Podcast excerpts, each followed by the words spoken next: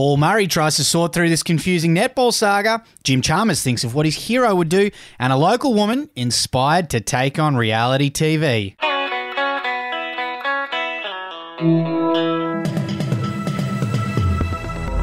It's Effie Bateman, and this is your Daily Betoota for Wednesday, the 26th of October. Good afternoon, good evening, good morning, wherever you are listening to us in the world. It's good afternoon if you're on Desert Rock FM here in the Channel Country. My name is Wendell Hussey. Great to be with Effie Bateman back in the studio. Our daily wrap up of what has been happening out here in the Channel Country and around the world and around the nation as well. Effie, where are we kicking things off today? Starting off, and an exhausted and confused Paul Murray calls Rupert Murdoch to clarify the Manly footballers are brave heroes for boycotting the Pride jersey, but the netballers are entitled brats for boycotting the Gina Rinehart dress. Yeah, it's all very confusing, Effie. It's, sometimes it's quite hard for me to wrap my head around. Um, so basically, after catastrophically misreading the national sentiment heading into the 2022 federal election, Australia's saturated conservative media appears to be completely without purpose, and that is leading to confusion on issues like this.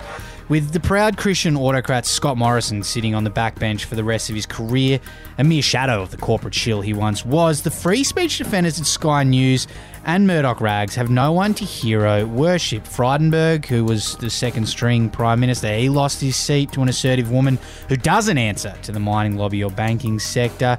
Third string Christian Porter got done because of all the um, horrific stuff he was accused of. Um, and, you know, uh, an unelectable Peter Dutton uh, has taken the reins. So they have to focus on what the hell is going on in the world of sport. And that means talking about the Manly Seven as heroes for boycotting the Pride saga. But obviously they have kind of had to flip things, and Paul Murray's had to explain to Rupert Murdoch that previously that precedent stood, but it doesn't stand with these hmm. players boycotting Jersey because it's anti-mining. It's it's all it's all really yeah. It's it's it's quite messed up. But anyway, um, we've tried to decipher it there. Paul Murray, he he's, he was found kind of wandering around trying to explain things to Rupert. Hmm. Hopefully, he figures it out. Lots of mental gymnastics going on hmm. there. And up next, Jim Chalmers has asked, What can we sell? as he channels his inner Paul Keating. Yeah, that's right. The nation's treasurer, he's been deep in thought today.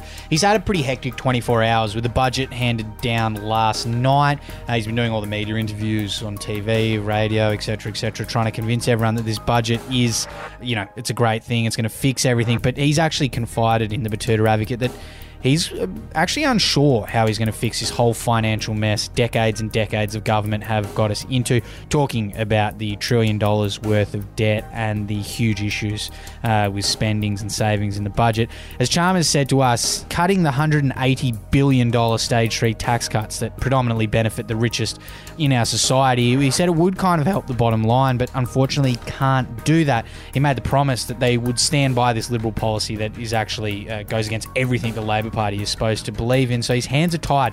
As a result of that, he's looking up to his hero Paul Keating, um, who he's a lefty icon, um, and he, he managed to glaze over basically selling Australia's public assets, deregulating the financial sector for corporate gain, and stripping workers of the power to organise because he, he did all these zingers that everyone thought were really funny. So he was kind of the hero, he was the treasurer, and then became the prime minister. Chalmers is looking at him and going, What can I sell?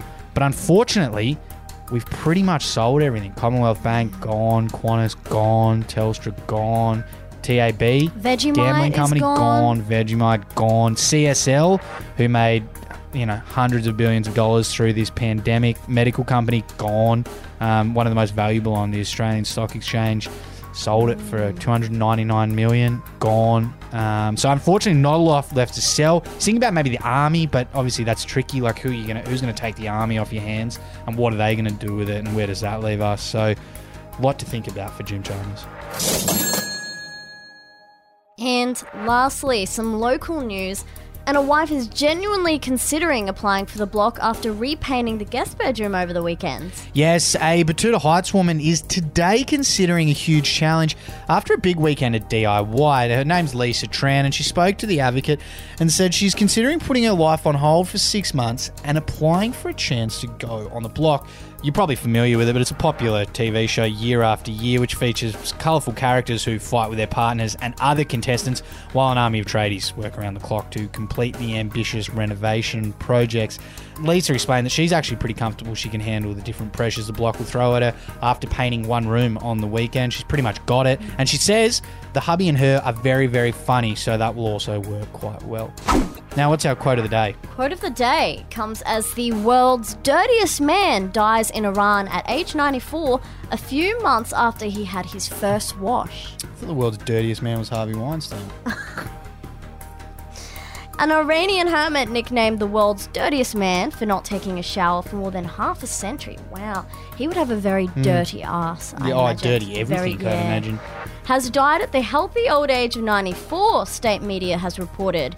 In 2014, the Tehran Times reported that Haj would eat roadkill, smoke a pipe filled with animal excrement, and believe that cleanliness would make him ill. Photos showed him smoking multiple cigarettes at once. Sounds like your housemate, Effie. Yes.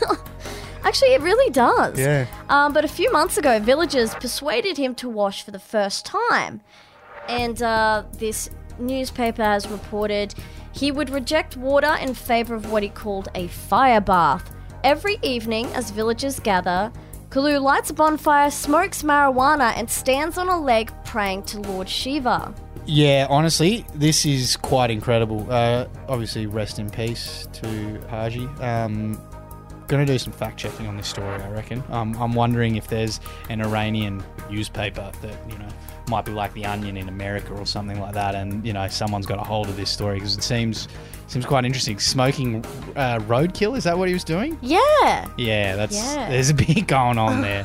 Um, Maybe he's just, you know, those people who they do so much fucked up shit that it actually improves their immune system. Like maybe he's just got Oh, yeah. a far better immune system. You reckon and, he's never had a cold? Yeah, and then Mm. having a, a, a bath washed away all his uh, natural defense. Yeah, right. Uh, it's, uh, it's an interesting one. Yeah, uh, the Hindustan Times. Okay, so we're yeah we're talking talking a reputable news source there, but I wonder where they've got it from. Anyway, I'll leave me to that. I'll let you know tomorrow where I get to.